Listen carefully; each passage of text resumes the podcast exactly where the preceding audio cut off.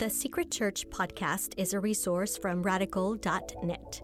For the Secret Church 4 study guide and other resources that go along with this audio, visit radical.net slash SC4. And this is Secret Church 4, Episode 5. This is the picture. When we call him Father, it really shows two things. Number one, we express our reverence to him. Matthew chapter 6, Our Father in heaven, hallowed be your name. And this is so important to remember. When we pray, how we express our reverence to Him as Father. When, when you think about a f- father figure, this is someone you revere. You are a child, is the Father. The picture is really a lot of times in our praying, in our prayer lives, we try to switch the roles and we almost talk to God like He's the child and we're the Father. God, this is what would be best for my life. This is what would be best for you to do in this particular situation, in this particular situation. We even have this idea that prayer is controlling God. Prayer is getting God to do what we want Him to do. That's not the picture of prayer that Jesus is giving us when He says, Pray to your Father. To express our reverence to Him. We bow before Him and say, You are Father, I'm child. That means you know what is best for your children. Express our reverence to Him. And second, we enjoy our relationship with Him. It's reverence and relationship put together in one name for God as Father. Reverence and relationship. It's a picture of intimacy.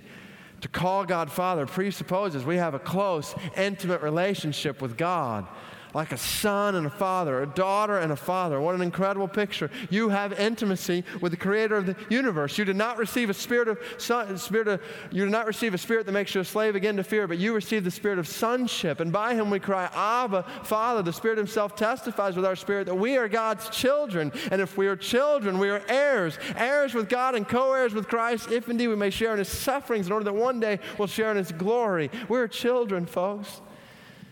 We are heirs, heirs of glory that is waiting us. If we share in his sufferings, he said, the Bible says we will share in his glory. Continuing on, these titles, he is king. This is all over Scripture. 2,800 different times the term king is used, but not often, not always to refer to God. But he is the great king above all gods. He is the king of kings, Revelation 17 says. He is our king. He is judge. We're going to talk later about the judgment of God, justice of God. Genesis 18 shows us this picture. Will you not, will not the judge of all the earth do right? Isaiah 41, I love this. Uh, you go back and read it, but he's judging false gods. He's telling false gods, you, you, you set forth your arguments before me. I'm the judge of all false gods. Next, he is redeemer. To redeem is to rescue or deliver someone or something by paying a price. This is the beauty of Job 19. In the middle, this is one of the beautiful passages in Job when he's going through the suffering that he's experiencing. And he says, I know, I know that my Redeemer lives. In the end, I will stand upon the earth, and after my skin has been destroyed, yet in my flesh I will see God. I myself will see him with my own eyes, I and not another. How my heart yearns within me. What a passage. I know that my Redeemer lives. He is potter. Oh Lord, you are our Father. We are the clay. You are the potter. We are all the work of your hand. He is the light. He is not the light. He is light. 1 John 1 5. God is light. In him there is no darkness at all. He is the rock. He is the rock. His works are perfect and all his ways are just. A faithful God who does no wrong. Just and upright is he. He is our fortress. We started with this in Psalm 50, 46. Lord Almighty is with us. The God of Jacob is our fortress. He is our shield. He's our shield, Psalm chapter 3, and He is a consuming fire. This is the picture that you have in Exodus when God reveals Himself on Mount Sinai. Come to Hebrews chapter 12. We come before Him with reverence and awe because our God is a consuming fire. I, I know that that doesn't even begin to exhaust the names of God. We haven't, we, we didn't even get into the names of Jesus. That, that's got to be another secret church. I mean, Jesus is the Alpha and the Omega. He is the beginning and the end. He's the first and the last. He is the final Amen. Jesus is the bread of life. He is Christ, our Creator, our Deliverer, everlasting Father. He is God. He is good shepherd. He is the great shepherd. He is the great high priest. He is the holy one. He is the image of the invisible God. He is the great I am. He is the judge of the living and the dead. He is King of kings and Lord of lords. He is majestic and mighty, and no one compares to him. He is the power of God. He is the resurrection and the life. He is the supreme sacrifice. He is the way, the truth, and life. He is the very Word of God made flesh. Jesus is all of these things. And we cannot reduce him to a poor, puny Savior who is just begging for you to accept him. He is infinitely worthy of all glory in all the universe. And he does not need you to accept him. You and I desperately need him. We need him for every breath we breathe. The only way our heart is beating in this room tonight is because Jesus is giving it rhythm at this very moment. God, restore the glory of the name of Jesus Christ in your church today. His name is good. His name is great. His name is worthy. God, make us a people who have deep reverence, deep fear for the name of God. Okay, let's move on. Here we go. Attributes of God. Attributes of God. Now, what do you mean when you talk about attributes? Well, I want you to think about attributes in a variety of different ways. First of all, all of God's attributes are personal, meaning they describe who God is. They're personal. They describe who God is. We're not talking about what God does here. We'll get to that in a second, how that relates. We're talking about the essence of who God is, His essential nature. And what's key is, I just want to say this to the side, this isn't in your notes, but we need to realize when we talk about different attributes of God, I think we're going to look at 14 different attributes of God. And I'm not even saying that these are the only 14 attributes, but they're the ones we're going to talk about. But I don't want you to picture this as 14 different pieces to the pie we have this tendency to think about God as his love over here and his mercy over here and his justice over here. That's not true. God is, in his very essence, he is love. Not just part of God is love, all of God is love. All of God is mercy. All of God is justice. All of God is wrath. All of God is omnipotence. These are not just different pieces to a pie you put together. They are all, the, the beauty of the attributes of God is found in their unity. It's in 1 John, in the beginning, just like we saw a second ago, it says God is light. In the end of 1 John, it says God is love. And sometimes we have this tendency to think, well, at this point in history, God was love, but in this point in history, God was wrath. Old Testament, we see God as wrath. New Testament, we see God as love. That's not true. It's not true. God is always love and always wrath and always mercy and always grace and all that He is. The beauty is how they all come together. That's what we're going to see. They describe who He is. It's not a collection of attributes that are just added together. They are the whole of who He is. All of, attri- all of God's attributes, not just personal, they are practical. What I mean by that is they help us understand how he acts. Now, we see his attributes at different points, revealed in different ways. There's no question that it, in times we see the justice of God very clearly, but it doesn't mean that he's just at that point and wasn't at another point. Doesn't ever, we can't ever say, you can't ever say that God was more loving at this point in history than this point in history, or more loving at this time than this time. You can't say that because, well, number one, He's all love, and if you're all, then you can't be more at any point. That was kind of deep for 815. But anyway, you, you, got, you got what I'm saying there. And the second reason you can't say God is more loving at this point than he was at this point is because of this next thing, because all of God's attributes are perfect. To say that he's more loving at another point than, than this particular point over here implies that he wasn't perfectly loving all the time, and he is. Your heavenly Father is perfect. All of his attributes are perfect. He is perfectly loving, perfectly gracious, perfectly just. Personal, they describe who he is. Practical, they, they, they, help us understand how he acts. And they're perfect. All of God's attributes are excellent, perfect, complete in every way. All of, all of God's attributes are permanent. He doesn't gain attributes, he doesn't lose attributes. He is holy. He was holy. He has always been holy. He always will be holy. He has always been loving. He is loving. He will always be loving. His attributes are permanent intrinsic, unchangeable qualities, which we'll talk about more.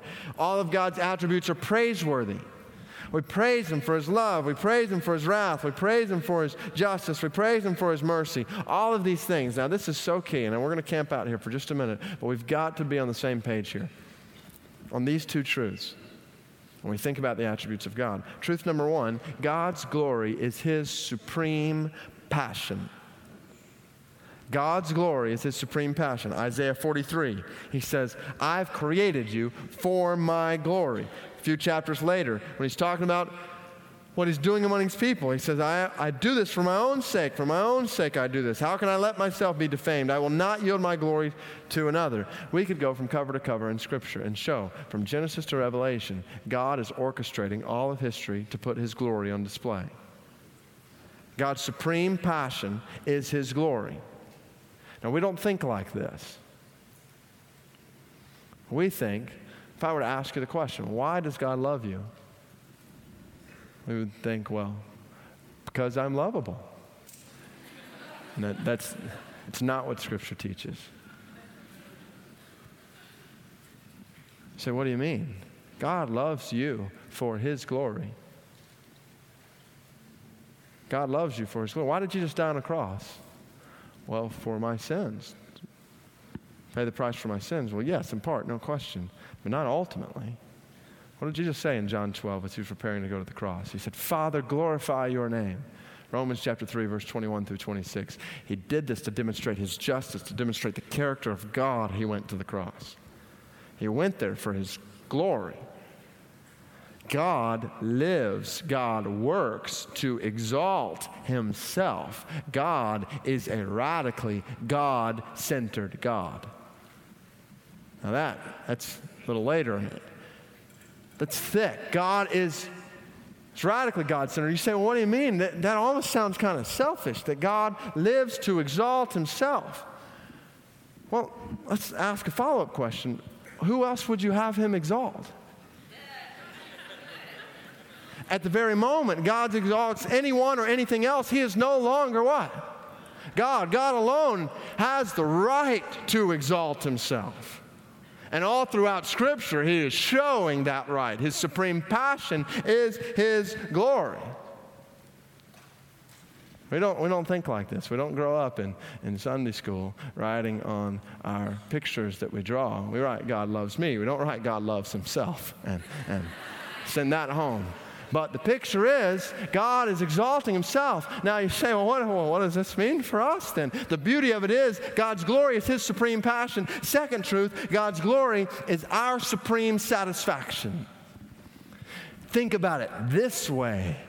If God is perfectly, infinitely loving, and all that is love is summed up in God, then what is the greatest way He could show love to you or me? By giving us what? Himself, enjoyment in Himself, glory in Himself, knowledge of Himself. This is our supreme satisfaction, knowing His glory. The beauty of it is, our satisfaction is found in fulfilling the purpose of God, glorifying His name. This is where they come together. And this is so key. When we're going to talk about these attributes, we need to realize that this is, this is the picture here. Because when we think about God's love and God's wisdom, maybe, we think about things that happen in our lives. When things, tragedy hits and hurtful things happen in our lives, and we begin to point the finger at the love of God. You don't love. You're not wise. Look at what you let happen. And we start questioning the attributes of God because our, our happy world has been turned upside down. The picture is God is not revolving this universe around our happy worlds. Now, this is difficult, it's thick, and we're going to talk about God and evil later on. But the picture we have in Scripture is the ultimate end of all things is the glory of God. And the beauty of it is that involves the satisfaction of His people. And that, when we understand this, we will see God's love truly, and we will see God's love in all of its beauty and an incomprehensible beauty. So just hold on to that. It's very important. This is why the psalmist can say, One thing I ask of the Lord, this one thing I seek, that I may dwell in the house of the Lord all the days of my life, to gaze upon the beauty of the Lord and to seek him in his temple. He knows his satisfaction is found in seeing the glory of God. Psalm 84 How lovely is your dwelling place, O Lord Almighty. My soul yearns, even faints for the courts of the Lord. My heart, my flesh cry out for the living God. Even the sparrow has found a home, and the swallow a nest for herself, where she may have her young. A place near your altar, O Lord Almighty, my King and my God. Blessed are those who dwell in your house. They are ever praising you. This is the beauty. This is not, don't read Psalm 84 and think, this means I need to be excited about going to church. Just stop going to church. So, did he just say stop going to church? Yes, you are the church. It's not Old Testament religion. We don't have to go to a place to encounter the glory of God. You and I have the privilege of experiencing the satisfaction of God's glory on a daily basis. So let our souls yearn, even faint, to experience His glory, moment by moment, day by day. And yes, go, gather together with other believers and give Him the glory that He is due. But experience His glory as your supreme satisfaction on a daily basis and spurn everything in this world that would keep you from experiencing His glory. This is a way to live a God centered life. And this is the way to supreme satisfaction. Okay, here we go. Moving on. attributes of God, His greatness and His goodness. That's how we're going to split them up. Some people split up the attributes of God into different things communicable attributes and incommunicable attributes, which means communicable a- attributes are attributes that He shares with us, incommunicable attributes are attributes that He doesn't share with us. I'm going to take greatness and goodness and kind of use those as two categories, seven in each. Tozer said, The essence of idolatry is the entertainment of thoughts about God that are unworthy of Him. That's a strong statement. Are our thoughts unworthy of Him? That is idolatry, he says. Greatness of God is independence, His spirituality, His eternity, His omnipotence, His omnipresence, His omniscience, and His immutability. Let's start with independence. When we talk about the independence of God, we're talking about how God is both self existent and self sufficient. Self existent and self sufficient. We'll take those one by one. First, the self existence of God. Does God exist? That's a, a, valid question for our topic of discussion tonight. The fool says in his heart, There is no God. Psalm 14, verse 1 says. And I want to I wanna be very careful here because uh, the nature of the way that this night is structured is, um, is all throughout saying things, saying truths, what I believe the scriptures teach. At the same time, we're not taking time to unpack all of these things in depth. And it almost can seem like we're just callously running through these things. And oh, there's a simple answer to God and evil. Okay, we can address that. That's not what I want to communicate. But I do want to give us some foundations to stand on. And I just want to say that because we're, we're basically addressing here atheism and the idea that there is no God. We need to realize, I just want to kind of give that caveat before we go into this. We need to realize that to say there is no God is a virtually unprovable statement. People say, well, the, the, proof, the burden of proof is on the, the theists, those who believe in God, to prove that God exists. On the contrary, the proof, burden of proof lies on the atheist. To say there is no God, to say that something is not there, someone or something is not there, that means you have to have searched out all possibilities that it might be there. If I'm going to say someone is not in this room, then I've got to search this entire room to see if that person is here. In order to say God is not there, that means you have to have searched all knowledge to see if God is there. And if you have searched all knowledge, then that means you have all knowledge. By definition, that makes you God. And therefore, you deny your own divinity with your statement that there is no God. It doesn't, it doesn't, it doesn't add up. It's, it's, it's an absolute negation, and, it, and it, doesn't, it doesn't hold water. You can't say there is no God. So you've got to at least admit there's a willingness, that you've got to at least admit that there's a possibility that God exists. And so we go from that, and okay, we go from that and we, we, we say, oh, how do we know God exists? And I believe Scripture shows us that God has revealed himself to us very clearly. And I want you to think about it just in three ways. Again, this is like tackling the existence of God in two minutes. That's what I mean when I, I kind of gave that caveat. And I'm not saying it's this easy. Oh, yeah, well, I can answer that in two minutes and we can move on. But some foundations. Number one, look at creation. Genesis 1 1, obviously. It's, it's important to ask where does the universe come from? Astrophysical evidence, obviously, scientists point us to this Big Bang theory that however many thousands or millions or billions, however you uh, look at that, however many years ago, that there was a Big Bang that caused the universe to come into existence. The ultimate question is not what happened at that point. The ultimate question is what caused it to happen. Ex nihilo nihilo fit is a phrase that means out of nothing, nothing comes. So if I've got in my hand nothing, then what can you get from that? You get nothing. Out of nothing, nothing comes. And you think about this in a threefold progression. Whatever begins to exist has a cause. That makes sense? Something begins to exist and something has to cause it to exist. Whatever begins to exist has to cause. The universe began to exist. Therefore, the universe has a what? Has a cause. What the Big Bang requires is that the universe began to exist and was created out of nothing. This makes it very awkward for the atheist or evolutionist who believes that the universe came into existence out of nothing. How did it begin to exist without a cause? Out of nothing, nothing comes. I think it was Aristotle who said, Nothing is what rocks dream about. The picture is, out of nothing, nothing comes. So you've got to believe, either you've got to have faith that it just came out of nothing with no cause, or you've got to have faith that there was a cause behind it. And this is where we come to uh, intelligent design, which we'll talk about in a second. But, but I love this quote. It's one of my favorite quotes from it's a guy named Robert Jastrow, one-time director of NASA's, uh, NASA's Institute for Space Studies. He says, uh, the details differ, but the essential elements in the astronomical and biblical accounts of Genesis are the same. This is an exceedingly strange development, unexpected by all but the theologians. They have always believed the word of the Bible, but we scientists do not expect to find evidence for an abrupt beginning because we have had, until recently, such extraordinary success in tracing the chain of cause and effect backward in time. At this moment, it seems as though science will never never be able to raise the curtain on the mystery of creation. For the scientist who has lived by his faith and the power of reason, the story ends like a bad dream. He has scaled the mountains of ignorance. He is about to conquer the highest peak. And as he pulls himself over the final rock, he is greeted by a band of theologians who have been sitting there for centuries. Isn't that great? Look at creation. Second, related to that, look at design. Look at design. And by this, I mean God leaves God leaves the imprints of his glory upon the design of the earth. He says in Romans 1, since what may be known about God is plain to them because God has made it plain to them. For since the creation of the world, God's invisible qualities, his eternal power, and his divine nature have been clearly seen, being understood from what has been made, so that men are without excuse. In other words, God has revealed his glory through creation. It's Psalm chapter 19, first part of Psalm 19. Creation reveals the glory of God. And you look, you look even at scientific pictures and you look at the fact that if the earth was was just slightly closer to the sun, we would all burn up instantly. If it was just slightly farther away from the sun, that we would freeze over. This is the picture.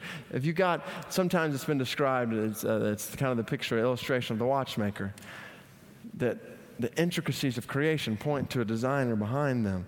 You don't take, say, you take a watch and take all the pieces of the watch apart, put it in a bag, and just shake it up. Will it come out like this? No, you've got to have someone who will design it. And this is the picture. And I, I praise God for, for many people, very, very sharp, very smart people, very intellectual people, philosophical, philosoph- philosophers, scientists, it's getting late, who. Uh, who are, are, working very hard when it comes to intelligent design. And there's actually a whole new movie out called Expelled, talking about how these intelligent design theorists have been ostracized in the scientific community. But there's a lot of strong discussion going on. And what's really interesting is just not, so you're not misled, intelligent design is not just supported by Christians. Intelligent design, as a theory and science, is supported by non Christians, even by people who don't believe in God, but at least are willing to admit there had to be a cause when this thing started. There had to be a designer behind the the whole deal. One time, agnostic Paul Davies said, Through my scientific work, I have come to believe more and more strongly that the physical universe is put together with an ingenuity so astonishing that I cannot accept it merely as a brute fact. Look at creation, look at design, and look at morality. Look at morality. What I mean by that is the existence of objective moral values points to a moral creator. Romans 2 talks about how all of us have a moral law written on our hearts. We all know right and wrong. We have a, an awareness of right and wrong. We have an awareness when we do wrong or when we do right. And this comes from a moral lawgiver. If evolution is true, if there is no God, then by what basis do we have a moral law? It's not there. We're just product of evolutionary processes, and there's no such thing right and wrong. There's no basis for a moral lawgiver. Nietzsche knew this when he declared God is dead in the 20th century, and he said the 20th century, as a result of that, will be stripped of meaning and value and morality in life. He said it would be the bloodiest century we've ever seen, and you see that even reflected. He knew, he knew as an atheist who said there is no God, that that radically affects the moral foundations of a culture because that strips a culture of the moral lawgiver. Michael Ruse, an agnostic, an agnostic, philosopher of science, shows this. He's right. He says the position of the modern evolutionist is that morality is a biological adaptation, no less than our hands and feet and teeth. Considered as a rationally justifiable set of claims about an objective something, ethics is illusory. In other words, it has no foundation. I appreciate that when somebody says, Love thy neighbor as thyself, they think they are referring above and beyond themselves to some law of love, something that says this is love. Nevertheless, such reference is truly without foundation. Morality is just an aid to survival and reproduction, and any deeper meaning is illusory. I'm not saying that if you're an atheist that you can't live a moral life or believe that there's morals. The question is, where does that moral morality come from? Where does that moral law come from? The question is, if God does not exist, then do objective moral values exist? It undercuts the whole picture. The fact that we have morality written on our hearts points us to the existence of God. Thank you for listening. You can find more episodes from Secret Church and thousands of other free resources from David Platt at radical.net.